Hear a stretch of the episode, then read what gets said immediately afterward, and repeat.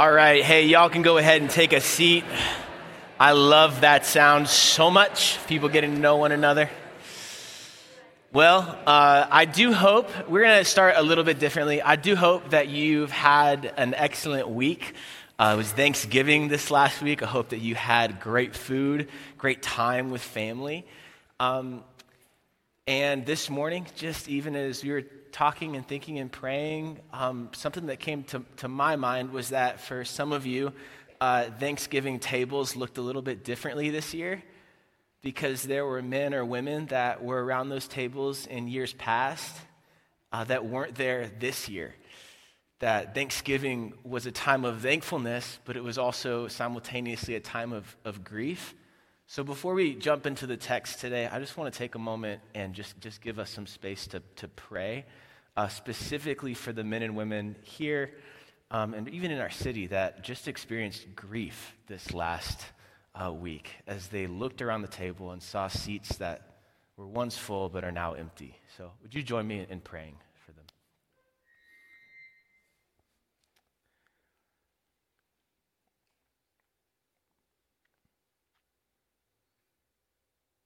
Jesus, I um, have had this picture from the Gospel of John of you being the resurrection and the life, walking up to the tomb of your friend Lazarus and, and weeping, that um, you looked at death and you felt the loss of your friend, even though you knew what you were about to do. You knew you were about to raise him from the, the dead, even though you are the resurrection and the life. In one hand, the resurrection and the life, and the other hand, the absolute humanity that you had as well. Fully God, fully man, Jesus, you you give this picture of hope and of grief.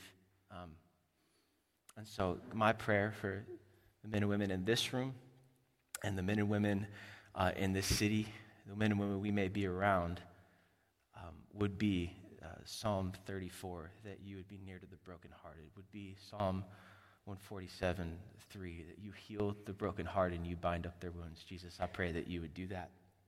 Um, God, help us to be a part of comforting those who are around us and even each other. God, we're grateful for this morning. We're grateful for today. We're grateful to get to open up your word. We're grateful for the text of the Bible, and we're grateful um, for what you're doing here. We ask that you'd be with us, help us, teach us today. It's in your name. Amen. Amen. Well, my name's Rudy. If we haven't had a chance to meet yet, I get to be on staff at Doxa. Um, if you've got a Bible, we're going to be in Daniel chapter eleven, continuing our series through the book of Daniel. And just as you're turning there, I just want to appreciate like this moment.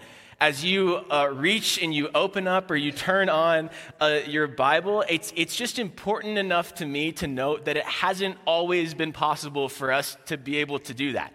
Hasn't always been possible for you to be able to open up the Bible in a language that you understand, a personal copy of it yourself, and read it in, on your own. In fact, I think there's never been a moment where Scripture's been so readily available to all of us. It's kind of like um, Ariel's cavern from The Little Mermaid. We got Scripture and studies aplenty, sermons and podcasts galore. You want book recommendations? I got twenty, right? Like I could get all the way into it.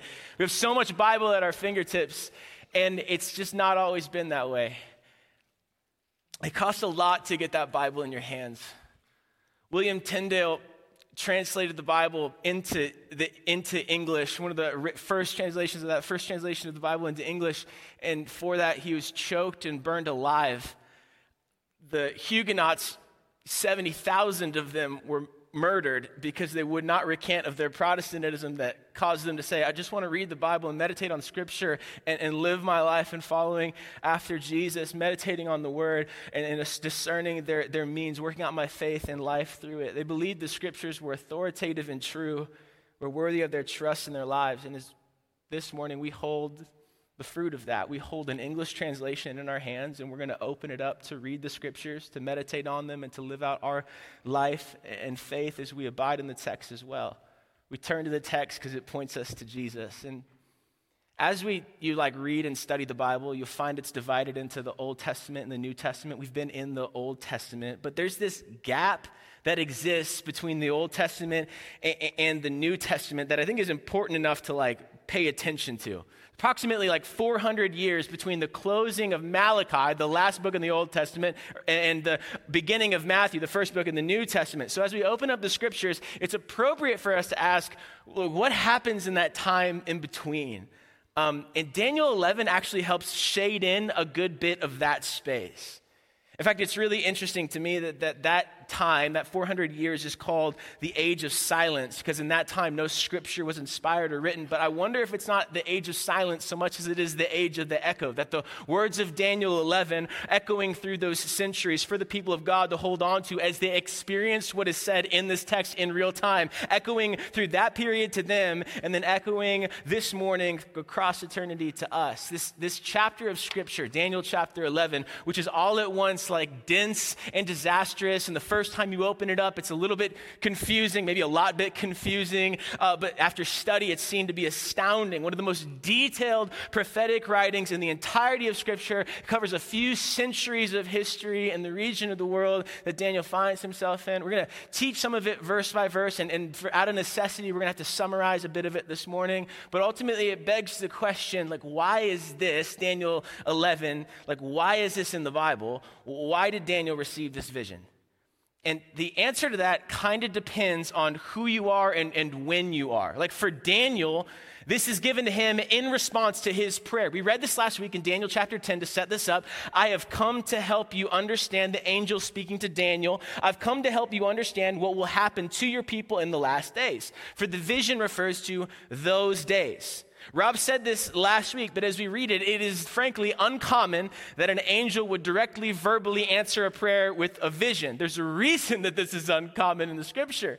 And when something uncommon occurs, we can acknowledge that it is odd, and that oddness can actually draw our attention towards it. Daniel is experiencing an intense moment of witness as his prayer is viscerally and thoughtfully answered by an angelic being. It's it's also written for the sake of God's people in this in-between intertestamental time, who will see experience intense difficulty through the war that's raging all around them. Like imagine, as we get into Daniel eleven, just imagine that you're hearing this text read, read in the public reading of Scripture while you're experiencing what was foretold happening around you in that moment. You're experiencing the pain of the real life experience of war around you, and your neighbor leans over and whispers into your ear, hey, remember that God knew. Remember that he revealed this. Remember that we've been prepared for it. The, the third group that this speaks to is those who would read it after the occurrence of these events, which is, is us. For us to look back on Scripture, this, this prophetic vision that's foretold, and understand that God knows the future better than we remember the past. For us to look back at the intense accuracy of this vision, some of which we'll be covering this morning. For us to see the example of people who endured through this, and then to look ahead and know that whatever pain or difficulty may come, significant or subtle, that Christians can know God and stand firm in Him. Now that language, to know God and stand firm, comes straight from the thirty-second verse of this chapter. It's where we're going to land the plane this morning as we walk through this vision given to Daniel, and it gets formed to our main idea. Uh, note takers, this is for you. Here's our main idea for the morning. Those who know God will be strengthened to stand firm. Those who know God will be strengthened to stand firm. Now, about two-thirds of the chapter uh, lies between us and, and there, and that two-thirds of the chapter will explain exactly why they needed to be strengthened and exactly why we need that same strength today and for the days to come. And I, I was really just buying you time to get to Daniel chapter eleven, but it looks like you all are, so let's let's get in. Daniel chapter eleven, we'll start in verse two. Daniel eleven, verse one is commonly understood to be the end of chapter ten, so we'll start in verse two.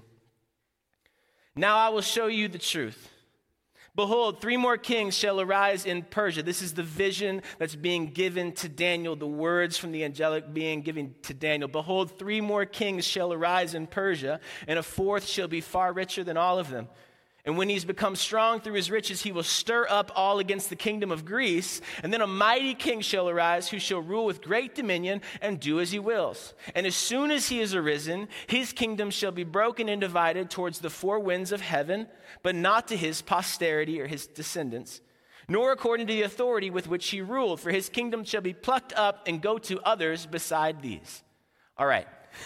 Everyone gets that, right? No, we're going to do a little bit of work to, to outline what's going on here. Lock in, Doxa, because we're, we're going to get into it here. There's going to be three more kings, Dan, Daniel hears, that will arise in Persia following Cyrus, their per, current current king. It would be Cambyses, Pseudo Smerdis, and Darius Hestapis. Uh, Darius is like this title. He, he would have been one of the kings. It's, it's three down the line. But the fourth king would be far richer than any of them, and it's the famous Persian king of antiquity, Xerxes one.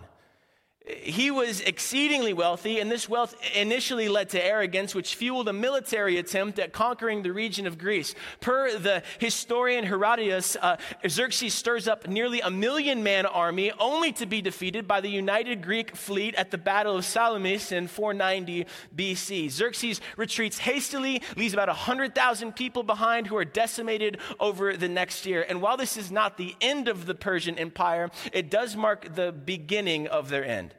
Their end would come about one hundred sixty years later through the rising up of, at the text, a mighty king who ruled with dominion and did what he willed, who is understood to be Alexander the Great. In three thirty-one B C, he would defeat the Persians in Gaugamela, um, sorry, Gaugamela, I don't know why I said Gaugamela, um, to which the historical consensus is held that this marked the end of the Persian Empire. They would continue to push further as an army until Alexander was compelled to return west by his generals. And this is broadly understood to be one of the most significant military conquests in the history of the world. And then four years later, Alexander the Great would die after a drunken party of a fever that he'd get at it. An abrupt ending, check the text, as soon as he rose up, his kingdom was broken. It was broken after his death, some historians write, into thirty divisions, which were quickly consolidated into four, broken up by four of Alexander's generals who would lead the broken kingdom. None of his children would make it. His child Hercules uh, was murdered after his death, and then after Alexander died, uh, his son that was born aft posthumously to Alexander, Alexander uh, the, the younger, was also murdered. So these four generals take up the leadership of this kingdom that's divided. They were called the Diadochi, which is translated into the successors, right? Okay. I'm trying to give you an example of how intricate like, like this is. That was three verses, all right? So that's what we're dealing with this morning as we're getting into one hundred thirty-seven plus details lined out through this text. So we're gonna lay that out, but we're gonna give you a summary of a lot of it, but we'll take a breath here. Of all the world empires at the time, which would have included the Gupta and Shunga empires in Eastern Asia, would have included the Mayan civilization in the West, just to name a few. This prophetic vision is only focused on two, Persia and Greece. Why? Right? Like it, it begs the question, why these two? And it's because they were and would be calculated assaults and attempts made by both of these nations to completely annihilate the people of the covenant, the Jewish people. Persia's attempt would be seen all the way through the back in the book of Esther through the attempt of Haman to completely annihilate all Hebrew men and women, forbidding their uh, defense, where Queen Esther steps up and, in the words of her uncle Mordecai, steps up for such a time as this. She knows God and she's strengthened to stand firm for the sake of her people. Greece's attempt is actually set up through these next verses of Daniel eleven, which interestingly only focus on two characters and their lineages, the king of the north and the king of the south. These kings came from two of the generals out of the Diadochi of Alexander. The other two essentially ignored. And again, the reason for that is the same. They didn't significantly bother with the people of God, so they're not mentioned in this prophetic vision, whereas the king of the north and the king of the south were constantly rampaging through the near Middle Eastern land of God's people. Now, in verses five through twenty, this covers about one hundred thirty to one hundred fifty years of history, and because it's a prophetic vision and not being recorded after the fact, the titles of the king of the north and the king of the south are placeholders for Syrian and uh, Egyptian, Syrian in the north, Egypt in the south, uh, their, their kings. Now, who those kings are changes almost each time there's a new movement in the text, but on one side, you've got the Seleucidian dynasty, and on the other side, you've got the Ptolemaic dynasty, the Seleucians in the north, the Ptolemies in the south. Now, before we go too much further, there's so much strength that is conferred to the hearers of this in, in their original context and to us through the Word of God as we look back and see again that God knows more about the future than we know about the past. This account is so detailed. Verses five through twenty lay out eighty-five specific instances in history that are recorded as being fulfilled in the centuries to come.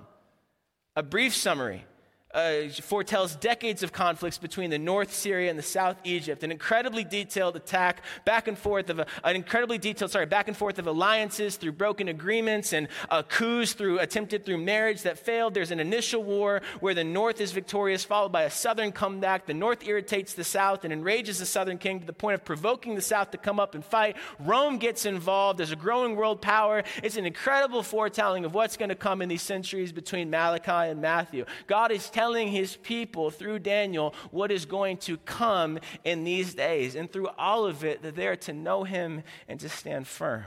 And they'll need that word because the region of Judea where they are is right in the middle of where these two nations would be at war. These fifteen verses rip through kings and moments in history until verse twenty-one, where the vision slows way down and focuses in on one king in the north. You've heard his name before in our study of Daniel. It's Antiochus Epiphanes. Antiochus Epiphanes was the fourth of his name, Antiochus, and he gave himself the title Epiphanes, which means the glorious one, although the Jewish people kind of did a play on words with that and called him Epimanes, which meant madman, and he was a madman indeed. Again, for the sake of summary, verses twenty-one through twenty-nine show us what Antiochus was like. He took the throne through a series of murders and assassinations. Verse twenty-one says, the royal honor was not given to him. It was not given to him. He took it and manipulated it on his own. After some victories and a brief, deceitful alliance, he re-engages in war with Egypt. In the middle of this, he has the high priest Ananias murdered to subdue any uprising from Judea. Antiochus exploits a contest for power between two potential heirs in Egypt, and they has huge victories in there, makes agreements with the rulers of Egypt that he, to no one's surprise, eventually breaks, and he retreats back to the north with huge riches and huge victory. And along the way, although he's acquired riches, the text says that his heart turned against the people of the covenant, God's people, in verse twenty-eight, presumably due to the wealth that he knew was located in the temple.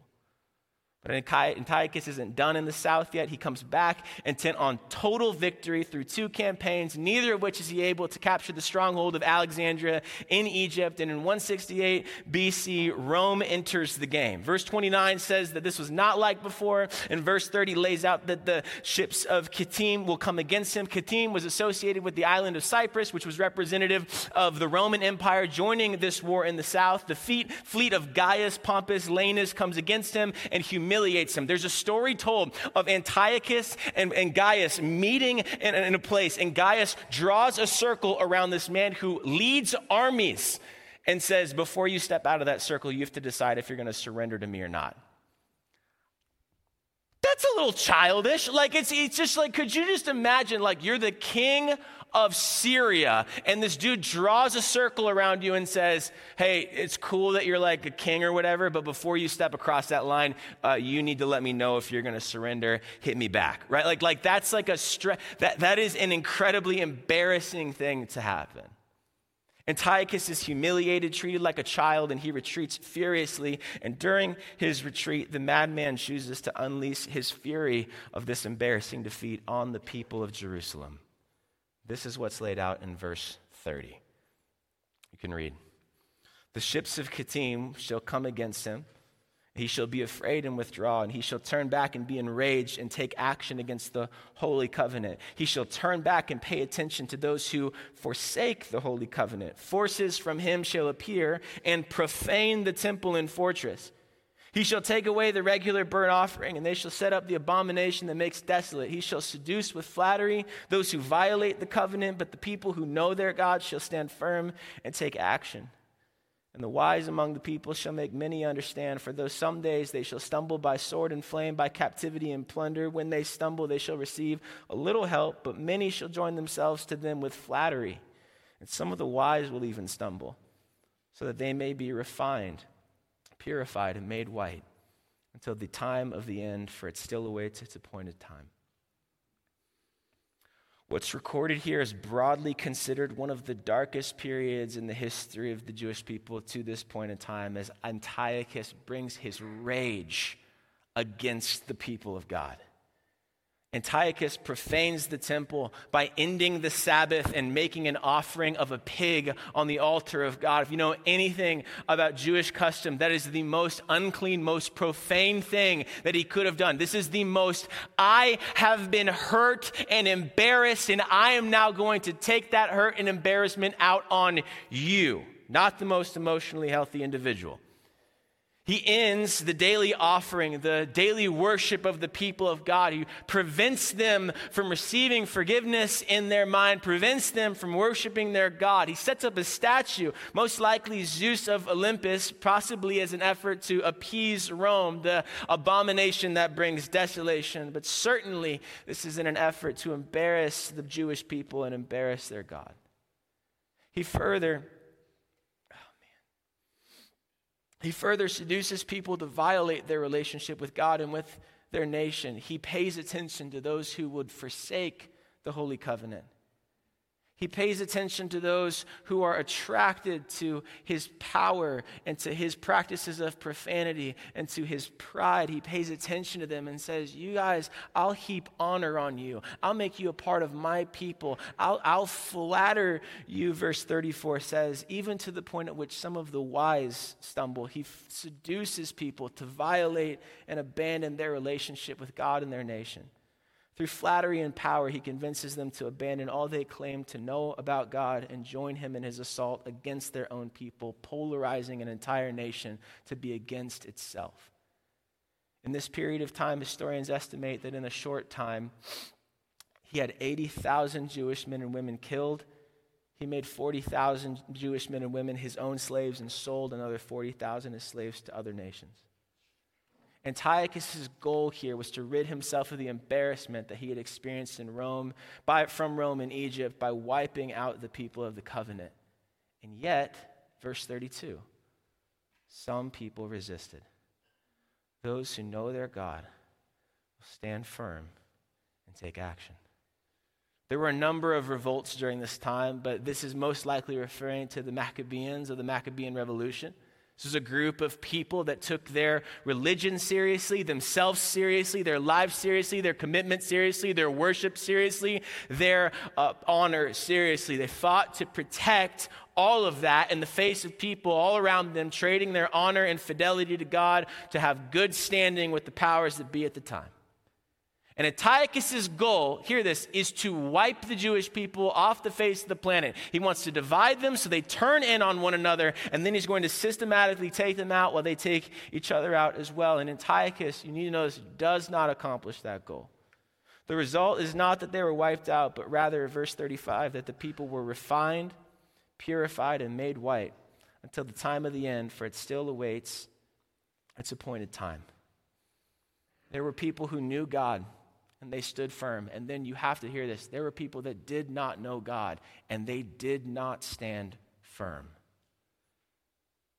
And then in verse thirty-six, there's a shift.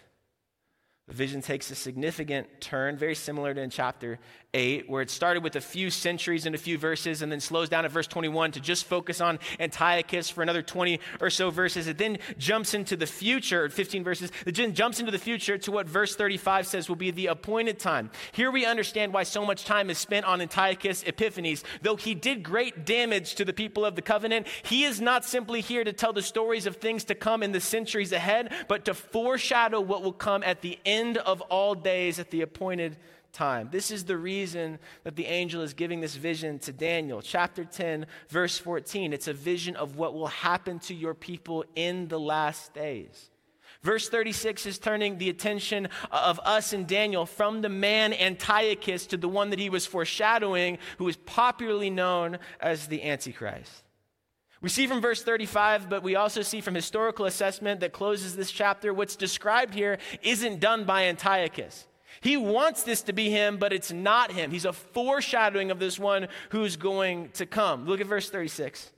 The king will do as he wills. He will exalt himself and magnify himself above every god. He shall speak astonishing things against the God of gods. He will prosper till the indignation is accomplished, for what is decreed shall be done. He'll pay no attention to the gods of his fathers or to the one beloved by women. He shall not pay attention to any other god, for he shall magnify himself above all. He shall honor the God of fortresses instead of these, the God who his father did not know. He shall honor with gold and silver, with precious stones and costly gifts. He shall deal with the strongest fortresses with the help of a foreign God. Those who acknowledge him he shall load with honor. He'll make them rulers over many and divide up the land for a price. Now, we just, historically, we know this isn't Antiochus, right? He didn't do what he willed. At this point, he did what the Roman army willed. He puts up an image of the abomination that brings desolation, which is the statue of Zeus. He doesn't put up an image of himself, right? He doesn't deal with the strongest fortresses because he can't break Alexandria. He can't conquer Egypt. When with Rome involved, he never will. This is not Antiochus. It's not fulfilled in the intertestamental period. These verses aren't. The language here points to the future. In fact, critics that claim that Daniel eleven isn't prophetic and was written after the events foretold that tell a story of, of a history entirely focused around Antiochus and Epiphanes actually have to sharply turn and form an argument against themselves at this point because Antiochus does not fit this description. He's foreshadowing someone who will. The one who the Bible sometimes refers to and infrequently in culture is referred to as the Antichrist, one who will mark the appointed time of the end. It's in these verses that we see foreshadowed uh, what I'm going to call the way of the Antichrist. This is the consistent practice within the, the region, by the people, by the one who is the Antichrist. It's summarized in three words: pride, profanity, and power. First, pride. Verse thirty-six, the king shall do as he wills. It's a pride that seeks self over every other thing, big and small, significant and subtle. Pride that's an, an obsession with ourself, regardless of the cost to others or even still to us. It ignores the deep work of humility and the love necessary for the sake of our neighbors at the expense of our own self-love. They see pride, we see profanity. Verse thirty-six, against the God of gods, who will pay no attention to the gods of his father or the one beloved by women. This is a profanity that mocks God, not a profanity of four-letter words, but a profanity of thought that considers God as inconsequential. It takes humor in watching others worship, mocking them for their trust in God. It's a self-soothing cynicism that mocks the God of gods and the one beloved by women, which is pointing to the one who would come from a woman. Genesis chapter three, from the seed of woman, who is referring to the Messiah, Jesus Christ. It takes no regard of him. It's profanity is considering as common or worthless what God calls holy. It writes off the things of God as important or subtly belittles them over time until there's little that's left at all. Profanity is a cancer to worship of God because it mocks and blocks us from seeing who he actually is. And finally, in verses thirty-seven and thirty-eight, power. He shall magnify himself above all. He shall deal with the strongest fortresses. It's a power that doesn't care who is harmed so long as I keep or increase my power. It's a power that flatters or honors so long as everyone else stays in line. It's a power that disregards justice and righteousness. It, it's a power that sees people as something to be used. It's a power that elevates the wielder over everybody else. It's a power that tyrannically assumes that others need to serve you. It's a power that says people are pawns, not image bearers of God. Pride, profanity, and power mark the way of the Antichrist. And what is seen in this set of verses is that this way of pride, profanity, and power is described as alluring. It's attractive to people. People abandon their worship and following of God to go into this way of the Antichrist. Just like in the days of Antiochus, in the days of the Antichrist, people will deny and disregard their God, not simply under threat of death or persecution, but due also to the alluring nature of the flattery and apparent honor that comes from a way of life marked by pride, marked by profanity, marked by power. And this is not just for the weak. This is not just for those who feel like they're novice or new at following Jesus or knowing God. It says that the wise themselves may stumble. It's up and down this text. It says that those who acknowledge him, who acknowledge the Antichrist, who defer to him, who come to him, he'll load more and more honor on. It's reminiscent of the words of Satan in Matthew chapter four when he's being when he's tempting Jesus in the wilderness, and he says, "Worship me, and I'll give you all the kingdoms of the world." For us, it's the alluring lie that everything you've ever wanted, everything we've been taught to desire, can come your way through the way of the Antichrist, through pride, through profanity, and through power. All it will cost you is your allegiance and relationship with God.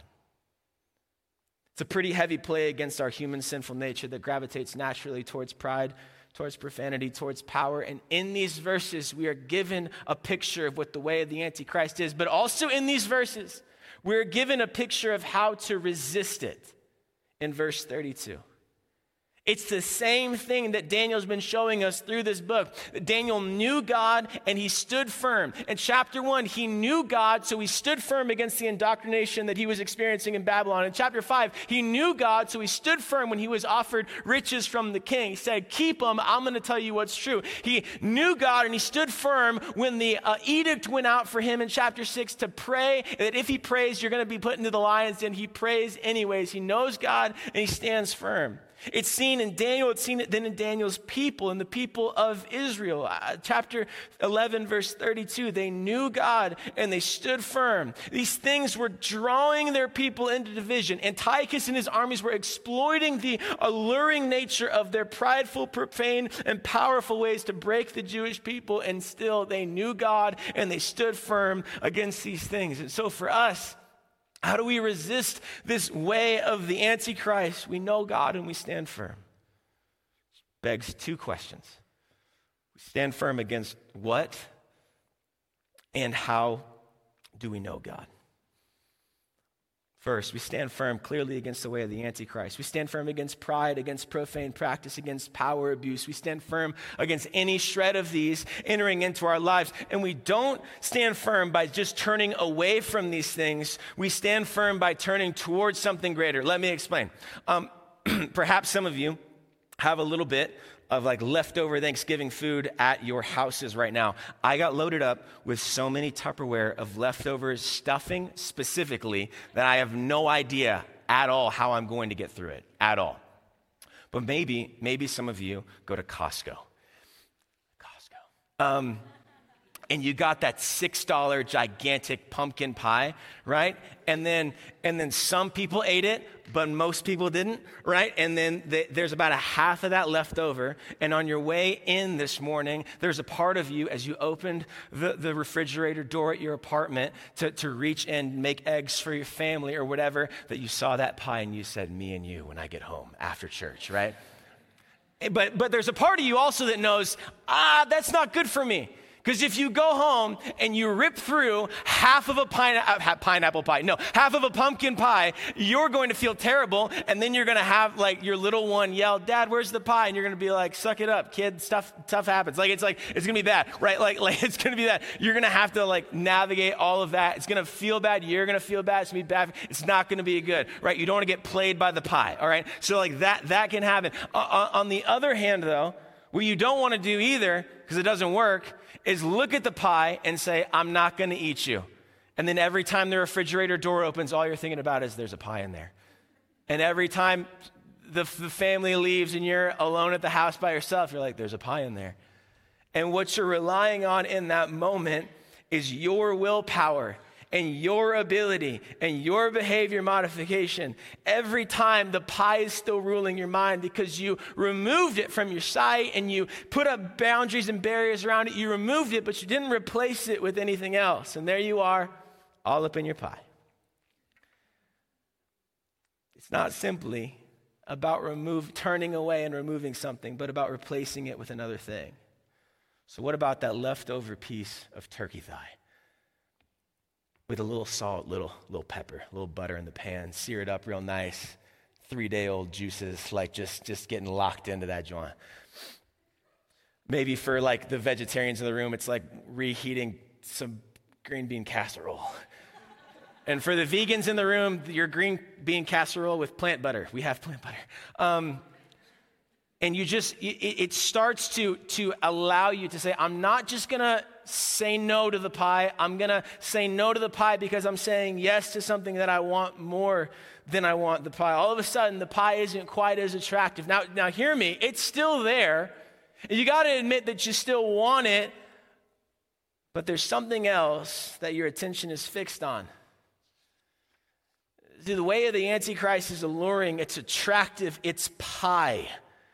We, we have to be honest about our sin and our weakness in regard to the alluring nature of these things. When I tolerate the way of the Antichrist in my life, when I tolerate pride or profanity that looks at the things God calls holy and calls them common, or when, when I give in to, to some sort of use of power that disregards the people who are around me, I have to be honest about myself and not just say, oh, I didn't want to do that. No, clearly I did. Something in me wanted to do that in that moment. I can't just lie and say, no, I didn't want the pie. Then why'd you eat half of it? Like you did want the pie. She just knew it wasn't, and wasn't good. There, there's something about it that was so alluring. And even when you try to turn away from it, you're like, oh, I'm still drawn back to pride. I'm still drawn back to treating those things as common. I'm still drawn back to a use of power in this way. It's alluring, and it will remain that way unless you have a vision of the way of Jesus that is stronger than the way of the Antichrist. Unless you have a knowledge of God, an experientially, an, an educational growing grip on who God is and what he's like, it's the opposite of the way of the Antichrist. Just think about it. The opposite of pride is love, love of neighbor and love of enemy. It is a costly love. The opposite of profanity is worship. Think about Second Samuel twenty-four twenty-four, where David says, I don't want to bring an offering to my God that doesn't cost me anything. I don't want it to just be simple. I want to bring my best to God with my life, with my song, with my body, with my acts, with my obedience. I want to worship. It comes out of that place. We, the opposite of power abuse is justice and unity that we pursue and we fight for together, because justice in the context of the relationships that we have around us, unity because of the Uh, uh, the nature of us all having been who are in Christ adopted into the same family by Jesus Christ. We love God and we love one another. We stand firm against pride, profanity, and power. We stand firm against the way of the Antichrist by having a better vision, a bigger vision of following the way of Jesus. We need to stand firm against those things, but how do we do it? All right. What strengthens us to stand? We'll check the verse again. It says, those who know God will stand firm. Now it's talking about the, the Maccabees. They revolted. I don't think that what's calling for here is a revolt in our lives and our culture, but I think it is calling for resilience. That knowing God will form you into a resilient people. That when we know the love of God, we'll stand firm in the love of God and resist pride. When we know the nature of God, who he is and what he's done through Christ, we stand firm and shamelessly worshiping him, and we resist profanity. When we know the justice and righteousness and adoptive work of God through Christ, we stand firm in his justice and righteousness, and we resist power abuse. So the question we're left with is simply this. Do you know God? Not do you know about him, but do you know him? Not can you list off his resume, but do you have relationship? Do you know God? Knowing in the Hebrew is this deep relational knowledge, a blend of education and experience. Like, do you know him? Like, when you think about God, like, what do you think of? I've got to be clear, there are wrong answers to that question.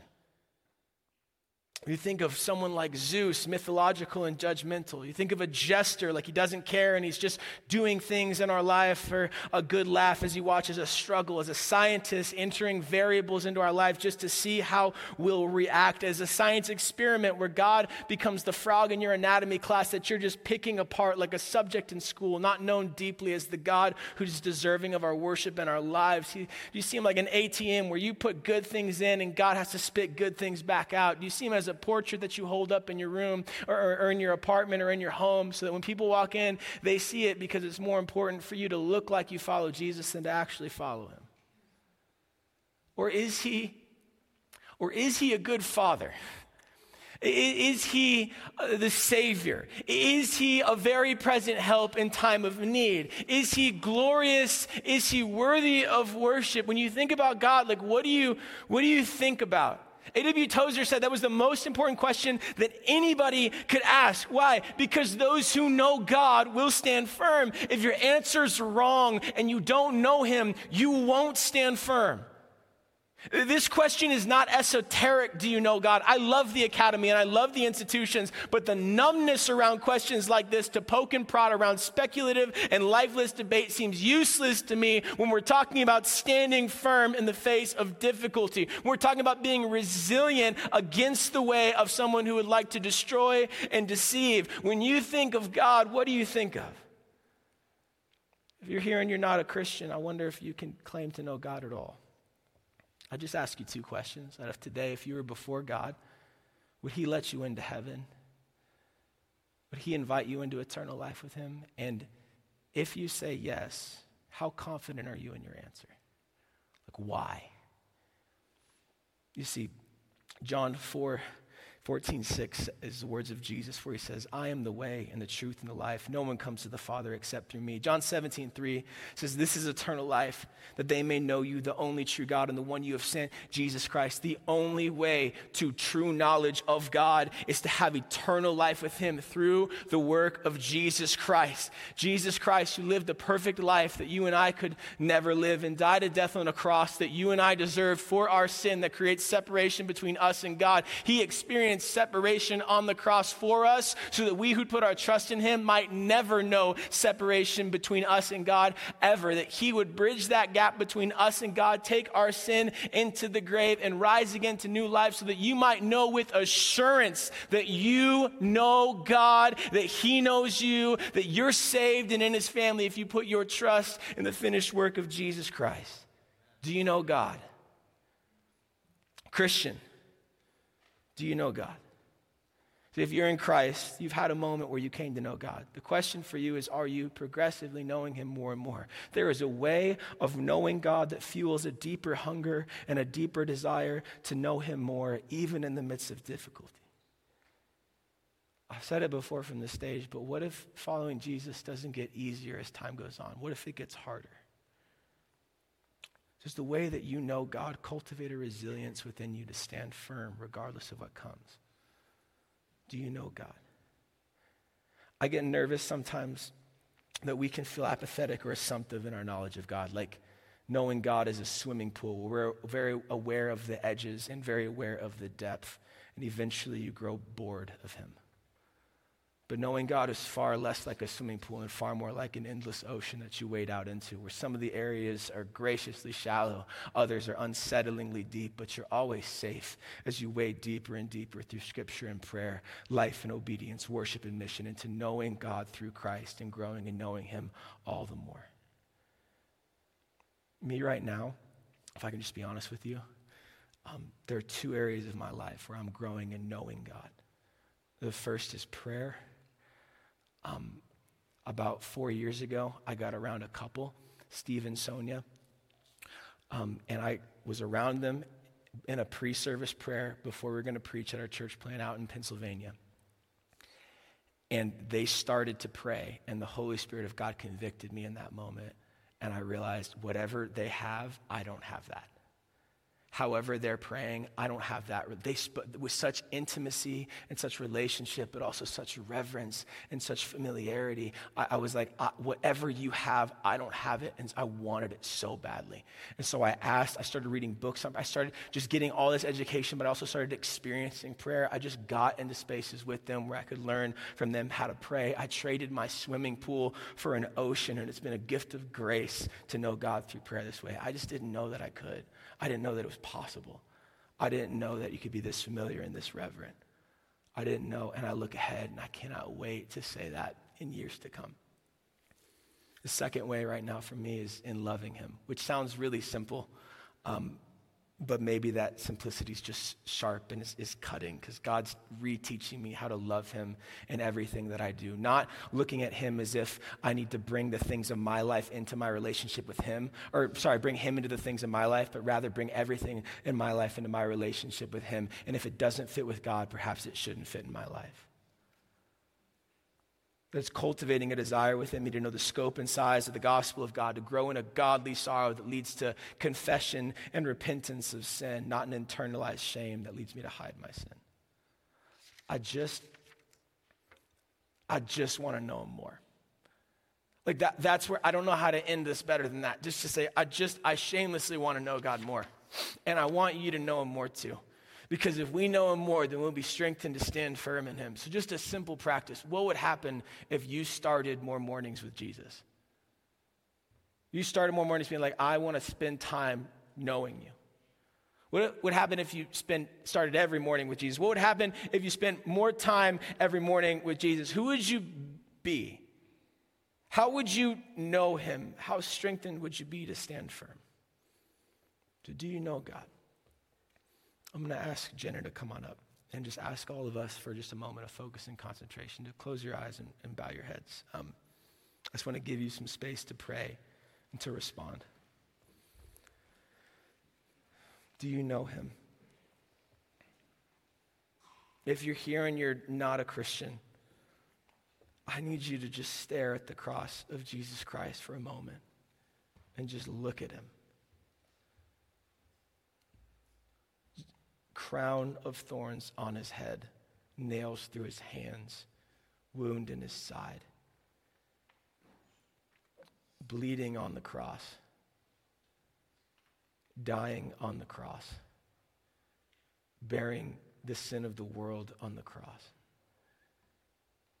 And to understand that he did that because God so loved the world that he sent his son so that whoever would believe in him,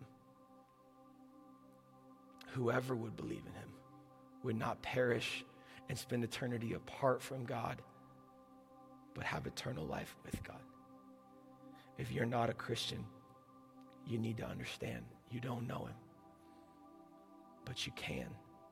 And Jesus has done everything possible for you to know him, for you to have a relationship with God. All you need to do is come to him and say, Jesus, I repent of my sin. I give it to you. I trust you as Lord and as Savior, that you died and you rose again so that I might be saved. I trust you. Christian, perhaps your prayer simply needs to be, God, help me to know you more. Whatever that would look like, whatever that would be like, for him to help you know him more. Take a moment, however you need to pray, whatever you need to ask, however you need to respond. And then in a moment, we'll take communion.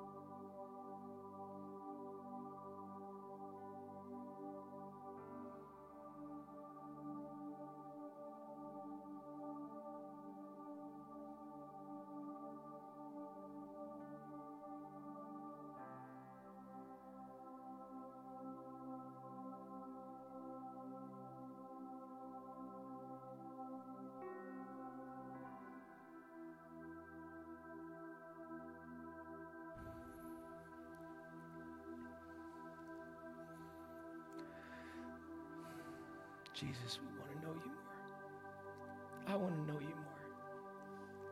I'm thankful for what I've known. I'm thankful for what I've experienced. I'm thankful for your nearness and your withness. I'm thankful that all the things that I've learned about you over these years were always true. But I want to know you more. Help us to know you more. God, help us to know you even as we practice communion. Please, Jesus. It's in your name. Amen. You can take out your communion cup. We're going to practice knowing God through the cup and the bread.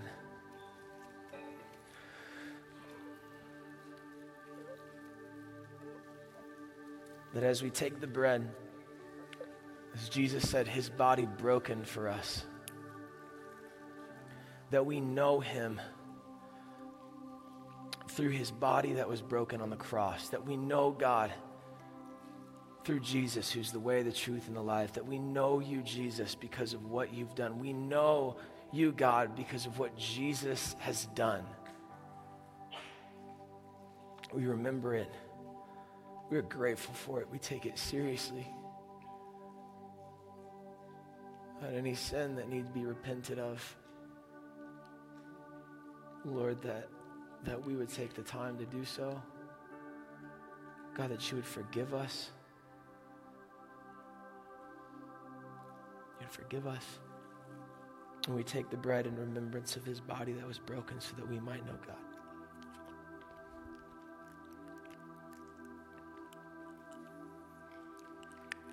You can open up the cup.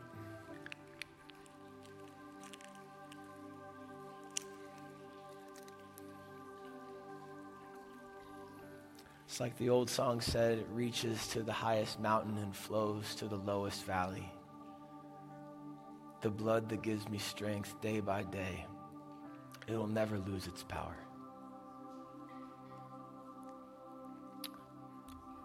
That the blood of Jesus was shed so that we might be forgiven of our sin. The blood of Jesus was shed so that we might know God. So as we take it, we take it in remembrance, Jesus, of what you've done so that we might know you. We take the cup. So Jesus, we thank you. You have done everything that's necessary for us to know God. Teach us to stand firm as we know him. Teach us to, to, to hold true and to hold fast as we know you. God, I am grateful that Antiochus fell, and I'm grateful that the Antichrist will fall. I am grateful that in the end, God, we win. Your text says that no help will come to them and that their end will be sure. But God, in the middle of here and that moment, when we come in victorious, help us to know you so that we might stand firm. Help us to know you so we might be strengthened. Help us to know you so we might be resilient. In Jesus' name.